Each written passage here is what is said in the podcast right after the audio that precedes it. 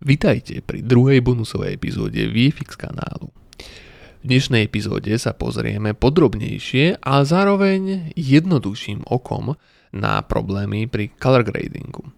Táto epizóda bude špeciálne určená pre art directorov, accountov a podobných ľudí, ktorí môžu sa častokrát ocitnúť v situácii kompetentného posudzovača práce, color gradera, ale nepotrebujú vedieť všetky super podrobné technické informácie úplne správne a korektne a rozumieť každému termínu a ako čo presne funguje. Ale potrebujú rozumieť konceptom. V minulej epizóde, alebo v minulej plnej epizóde sme sa na to pozreli čiastočne v rámci rôznych iných problémových tém, ale pozreli sme sa na to tak tradične, ako to ja zvyknem robiť, trošku z nejakých možno aj technickejších pohľadov. A teraz to skúsim vysvetliť na naozaj veľmi jednoduchých príkladoch a v takej kondenzovanejšej bonusovej kratšej epizóde. No, mali by sme si aj keď to bonusová epizóda asi dať aj nejaké intro. Zase máme len naše intro, nie intro, ešte stále. Takže uh, vítajte pri počúvaní VFX uh, kanálu, uh, podcastu o vizuálnych efektoch. Primárne celý na vizuálne efekty zo scény Slovenska a Čiech. Ostanem mnou, Michalom Šabíkom, VFX artistom. A v tejto nejakej inkubačnej úvodnej časti života tohto podcastu sa venujeme E, primárne takýmto edukačným témam a trošku nejakej histórii e, vizuálnych efektov na Slovensku a nejakých e, vecí, čo sa tu týkajú ohľadom možno študovania vizuálnych efektov, napríklad vizuálnych efektov na Vysokej škole muzických umení a podobne. A postupne sa samozrejme, alebo samozrejme možno nie, ale teda to je môj plán, že sa postupne dostaneme k trošku podrobnejším a možno zaujímavejším témam aj pre skúsených VFX artistov a budeme rozoberať rôzne zaujímavé projekty, diskutovať o nich, prípadne si volať nejakých hostí a tak ďalej.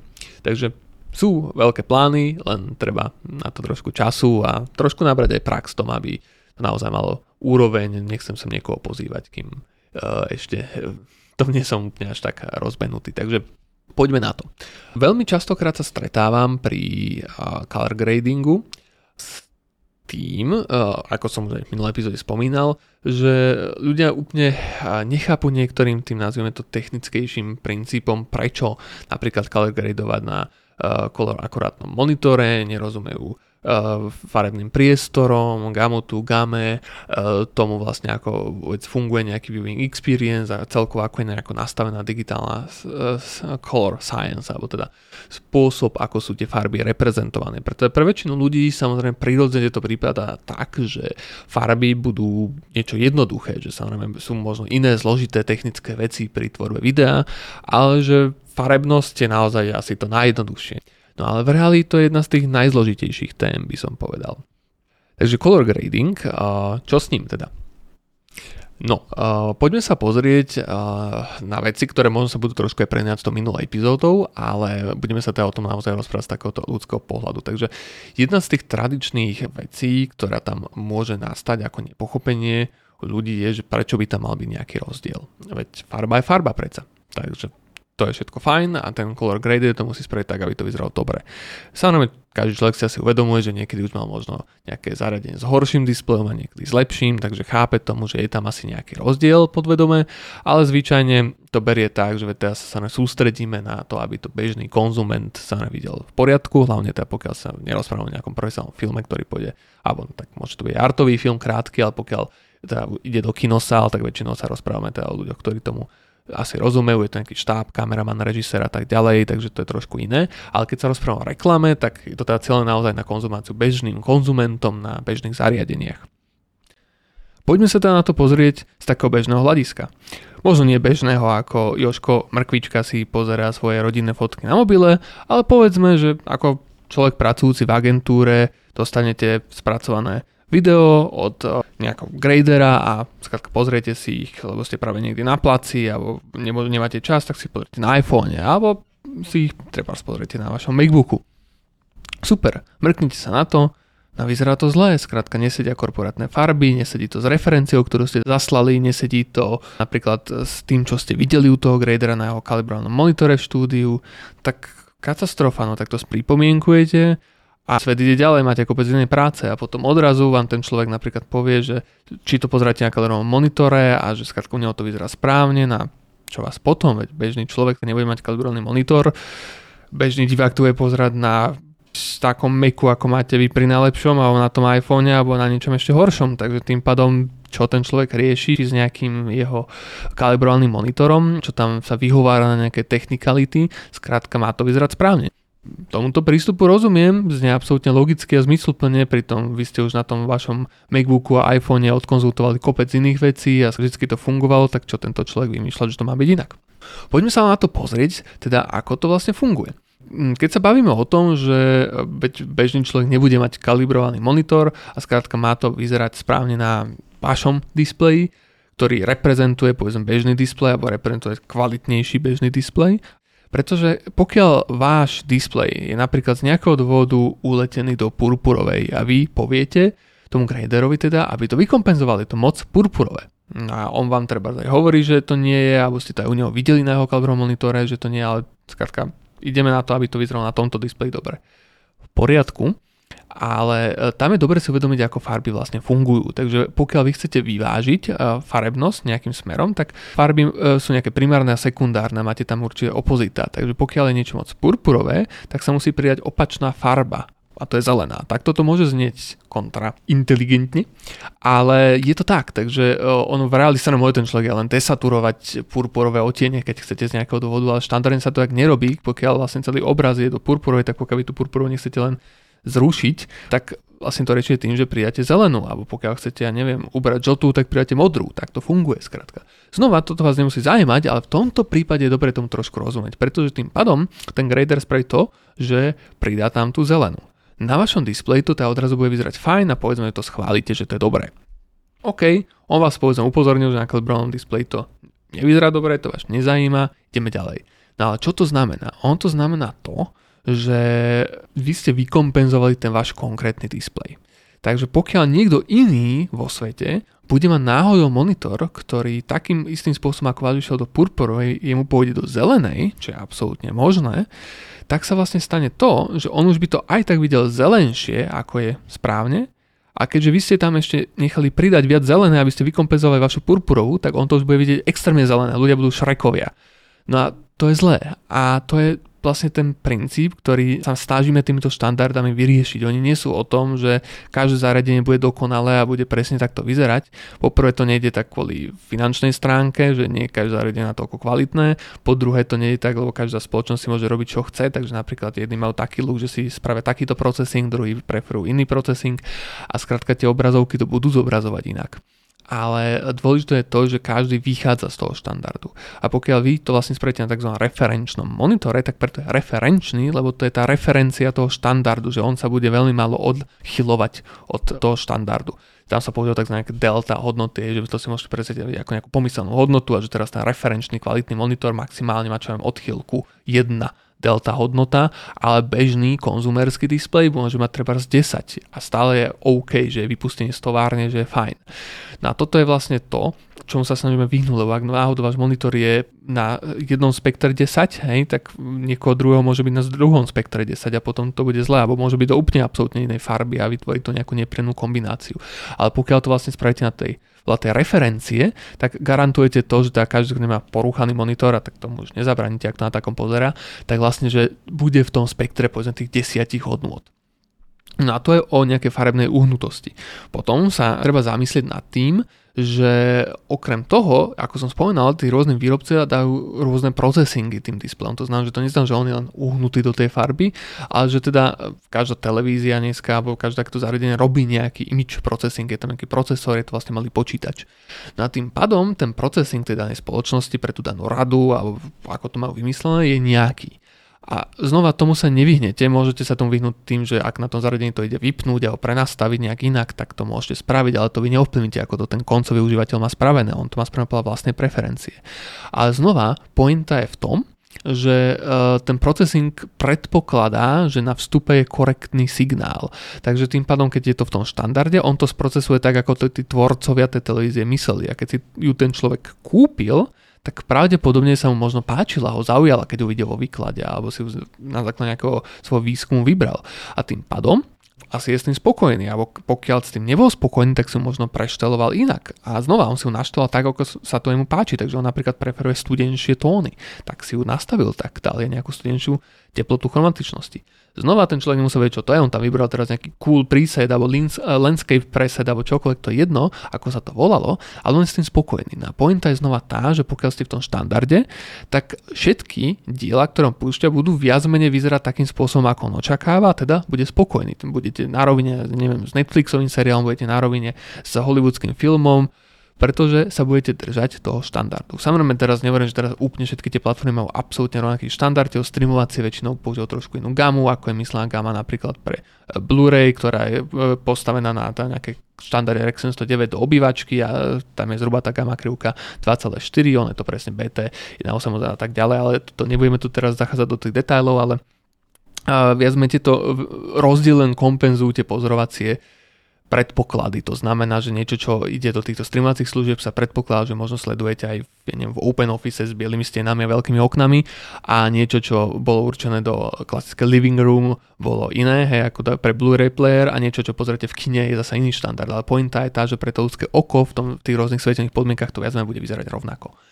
No, takže vy sa vlastne chcete trafi do toho štandardu. A pokiaľ vlastne vy takto niekomu poviete, že to má vykompenzovať, či už ten processing, alebo či už tú uhnutosť toho displeju, jeho nepresnosť, tým, že vlastne zapečie tú korekciu do toho videa, tak vlastne si musíte uvedomiť to, že pokiaľ to nie je video určené pre konkrétne nejaké korporátne použitie a všetci viete, že ste vyfasovali z tej istej série, uh, ja neviem, laptopy, ktorí idú po sebe sériovým číslom z tej istej továrne, tak možno tam tie odchylky budú natoľko malé, aj to je otázne, či budú, tak uh, že to bude OK a bude to vyzerať fajn, ale pokiaľ teda to púšťate naozaj na YouTube ako reklamu alebo ja neviem na akú platformu, sociálne siete alebo do televízie, tak naozaj nemôžete uh, rátať s tým, že vaša cieľová skupina má len tento jeden device, takže potrebujete to naozaj spraviť ideálne podľa toho štandardu. Okrem ešte týchto dvoch aspektov, tam prichádza do úvahy samotný color science a color management, niečo, čomu ľudia nerozumejú správne aj v tej profesionálnej branži, keď robia nejakého grafika, fotografa a tak ďalej a nie je to ešte bežný človek. Takže samozrejme znova, ja neočakávam, že vy ako povedzme account manažer, ktorý má absolútne iné skills ako mám ja, tomu bude plne chápať, ale znova je dôležité vedieť o tom, že niečo také existuje a že vlastne tie farby teda nie sú naozaj také jednoduché a jednoznačné v tom digitálnom svete, ako sa môže stať. A tam dochádza k tomu ďalšiemu rozdielu, že napríklad Apple zariadenia od určitej série, od určitého roku používajú display P3 farebný priestor. Teraz sa úplne nepoďme zaoberať tým, čo to znamená, ale pointa je tá, že v podstate celý nejaký štandard bežného svetu, grafiky, operačných systémov, internetu a tak ďalej vo farbách beží na tzv. sRGB, môžeme tam dať štandard RGB. A e, tento priestor je viac menej, čo sa týka gamutu, takže ako keby farieb, ktorý vie zobraziť v podstate totožný s REC 709, čo je farebný priestor určený pre HD video, takže napríklad váš Blu-ray disk s filmom. Ale Apple pred pár rokmi prešiel na priestor, ktorý sa volá Display P3. Nemusíme si to vysvetľovať nejako do hĺbky, stačí len vedieť to, že P3 je gamut k priestoru DCI P3 a ten DCI P3 priestor je vymyslený pre kina. Ale e, ten gamut, to rozpetie tých farieb, ktoré tam vidíme, je prevzaté vlastne z tohto P3 priestoru, ktorý je o dosť modernejší a pokrýva oveľa väčšie spektrum farieb, viacej otieňov, viacej sitosti, čo znie super, budete mať oveľa viacej farieb, môžete reprezentovať a oni len upravili tú gamma krivku, preto jedno sa volá, že display P3, lebo je to pre display a to, čo je v kinách je DCI, ako Digital Cinema, tak sa to je pre kino. Teraz sa tým nezaoberajme do nejakých technikálit, môžeme si len predstaviť, že má to ako keby trošku iný kontrast vďaka tej gamma a to z toho dôvodu, že v kine pred, vieme veľmi presne predpokladať, za akých pozorovacích podmienok tu pozeráme, je tam naozaj tma. Takže tým pádom, keby, keby ten kontrast bol nižší, tak sa naozaj tie čierne a celý ten kontrast bude zdať vyblitý. Kdežto teda niečo pre bežný displej ako na MacBooku musí rátať s tým, že to pozeráme pravdepodobne za okolitého osvetlenia, ktoré je vyššie ako v kinosále štandardne a tým pádom tá gama je vyššia. A hovorím, viac informácií je v tých e, epizódach, ktorých som sa o tomto venoval podrobnejšie. toto je naozaj taký rýchly sumár. Takže tu máme tento rozdiel. No a teraz si poviete, super, veď povedal si, že to má viacej farieb, tak to lepšie. A všade, keď si pozriete nejakú propagáciu ako bežný človek niekde, keď ste si ten laptop poz- kupovali, tak si tam videli, že teda áno, budete mať uh, korektnejšie farby, budete mať viac farieb, budete mať uh, viac lifelike farby a tak ďalej. Áno, to sú krásne marketingové klejmy, sami možno, keď v takéto branži pracujete, ich poznáte, ako fungujú, ale to neznamená, že sú absolútne korektné technicky. Takže áno, je tam viac farieb, áno, je to teoreticky presnejšie zobrazenie reálneho sveta. Treba sa ale zamyslieť nad tým, že funguje to korektne vtedy, pokiaľ pracujete v color managed priestore. Pokiaľ použijete nejakú aplikáciu, ktorá není color managed, alebo robíte niečo pričom porušujete ten color management a nemáte k tomu patričné technické vedomosti alebo to skrátka neriešite, tak tým pádom sa vlastne stane to, že vy neuvidíte korektnejšie farby. On sa stane to, že vy vlastne tie farby uvidíte nesprávne. Pretože keď to zariadenie, napríklad iPhone alebo MacBook, má displej, ktorý vie zobraziť oveľa viacej farieb, oveľa sítejšie farby, tak to vám to môže znieť možno aj, že ako viacej farieb, čo ten iný displej nezobrazí modrú. Nemyslím to tak, uh, ono je to myslené tým spôsobom, že ten Rexen 109 sa zobrazuje všetky nejaké základné farby, ale pointa je tá, že ich sítosť nie je až tak vysoká, je to niekde odrezané. A tieto väčšie uh, farebné priestory vedia zobraziť oveľa sítejšie farby ich vedia zreprodukovať, preto sa hovorí, že budete korektnejšie a viac farieb. A tu sa vám stane vlastne to, že u toho digitálneho obrazu, keď je tam teda zapísaná nejaká informácia, že toto je napríklad 98% modrá a nemáte tam ten color management, takže on nepovie 98% z čoho, tak teraz vy keď tam máte tú 98% modrú, tak keď vám ten Apple device alebo nejaký iný, iné zariadenie ju zobrazí napríklad v tomto display P3 priestore, tak vlastne on zoberie 98% toho maxima, čo tento display v tomto P3 dokáže zobraziť. Ale keď ten footage bol uh, odozdaný alebo vytvorený napríklad v RX 109 pre vysielanie, tak ten má oveľa menšie spektrum, takže tam je si zapísané 98% modrej, ale to je 98% modrej z RX 109, nie z P3. Takže odrazu u vás sa vám tie farby zdajú presaturované a to je napríklad z mojej skúsenosti veľmi častá pripomienka, ktorú takto dostávam od uh, ľudí, ktorí to kontrolujú na Apple deviceoch, že vlastne tie farby sú moc síte. Teda jeden z dôvodov môže byť naozaj nejaký vkus na momentálne nejaká móda s menej saturovanými farbami. Druhý dôvod môže byť to, že pokiaľ ten tým sa celý čas pozeral na logaritmický materiál nemal ho korektne nejako prevedený, tak vlastne to je jedna z tém, ktorú dosť často zvyknem diskutovať, že e, tým pádom si tí ľudia na to zvyknú a považujú to za správny vizuál a tým pádom už keď sa tie farby prevedú korektne, tak sa im zdajú príliš síte. Ale to nebudem teraz tu zachádzať do detajlov, čo to znamená. Pokiaľ vás to zaujíma, tak si kľudne vypočujte ďalšie epizódy alebo dajte vedieť a pripravím nejakú bonusovú epizódu aj o tom lebo je to docela zaujímavý fenomén, keď e, celý štáb napríklad natočí a postriha video v logaritmickom zázname, ale pozera ho na RAK 709 displeji, takže vlastne nekorektne sa na to pozera a potom to začne považovať za vlastne nejaký korektný záznam farieb a kontrastu. No a toto je teda ten prípad, že vlastne vy to pozeráte v nesprávnom farebnom priestore, sa dá povedať gamute, prípadne aj game a tak ďalej. No a vlastne vy to vidíte oveľa sitejšie. Takže vy požiadate, aby som tie farby ubral, ja ich teda na vaše požiadanie uberiem, lenže to ide napríklad do vysielania do televízie. Takže tam to bude Rex 109 a ja odozdám Rex 109 a vy mi vlastne každete z toho Rex 109 file to ubrať. Takže tým pádom sa stane to, že vlastne farby budú u vás vyzerať možno fajn, tak ako sme chceli, ale v reali v tej Rex 109 oni budú už takmer e, čierno-biele, už to bude extrémne desaturované ale som nutený túto korekciu spraviť, lebo napríklad keď to aj niekto u mňa na referenčnom monitore videl a sa mu to páčilo, tak on si to pozeral seba na Apple device a povie, že no ale on tomu device verí a takto to budú pozerať bežní ľudia a mám to upraviť k tomu.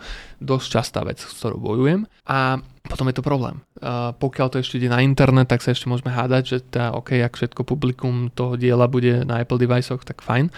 Ale uh, toto sú vlastne problémy, že prečo k tomu dôjde? No dôjde k tomu preto, že napríklad častokrát webový prehliadač, takže Chrome, Safari, Firefox, to je jedno aký, nie je uh, plne color manažovaný. Tieto aplikácie dnešnou väčšinou majú nejaký color management, ale pre obrázky, UI elementy a podobne, ale častokrát nie pre videá.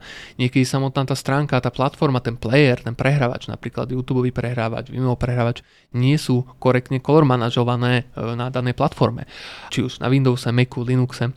Tam je veľa možností, ako to môže ísť zle a taktiež tam dochádza sa k nejakému live, transcodingu, ja neviem, medzi rôznymi aj interpretáciami tých farieb, že samé bežné video nemusí byť RGB, môže to byť nejaký U, ICBCR, čo možné pre účely toho daného kodeku a ako on reprezentuje farby a naozaj dochádza k to s veľkým posunom. Takže pri tej uh, kontrole by sa malo plne zachovať nejaké referenčné a premyslené prostredie, v ktorom tie farby uvidíme naozaj korektne, validne tak ako sú. Na žiaľ, naozaj to tak je, že my nevieme úplne ovplyvniť to, ako to ten koncový užívateľ uvidí. Môžeme nad tým rozmýšľať, že na akých platformách to ide von a či vieme napríklad pre, pre tie platformy dodať nejaký špecifický výstup, ktorý bude pre ne lepší. To je veľmi rozumný prístup, ale naozaj nevieme ovplyvniť všetky tieto konce.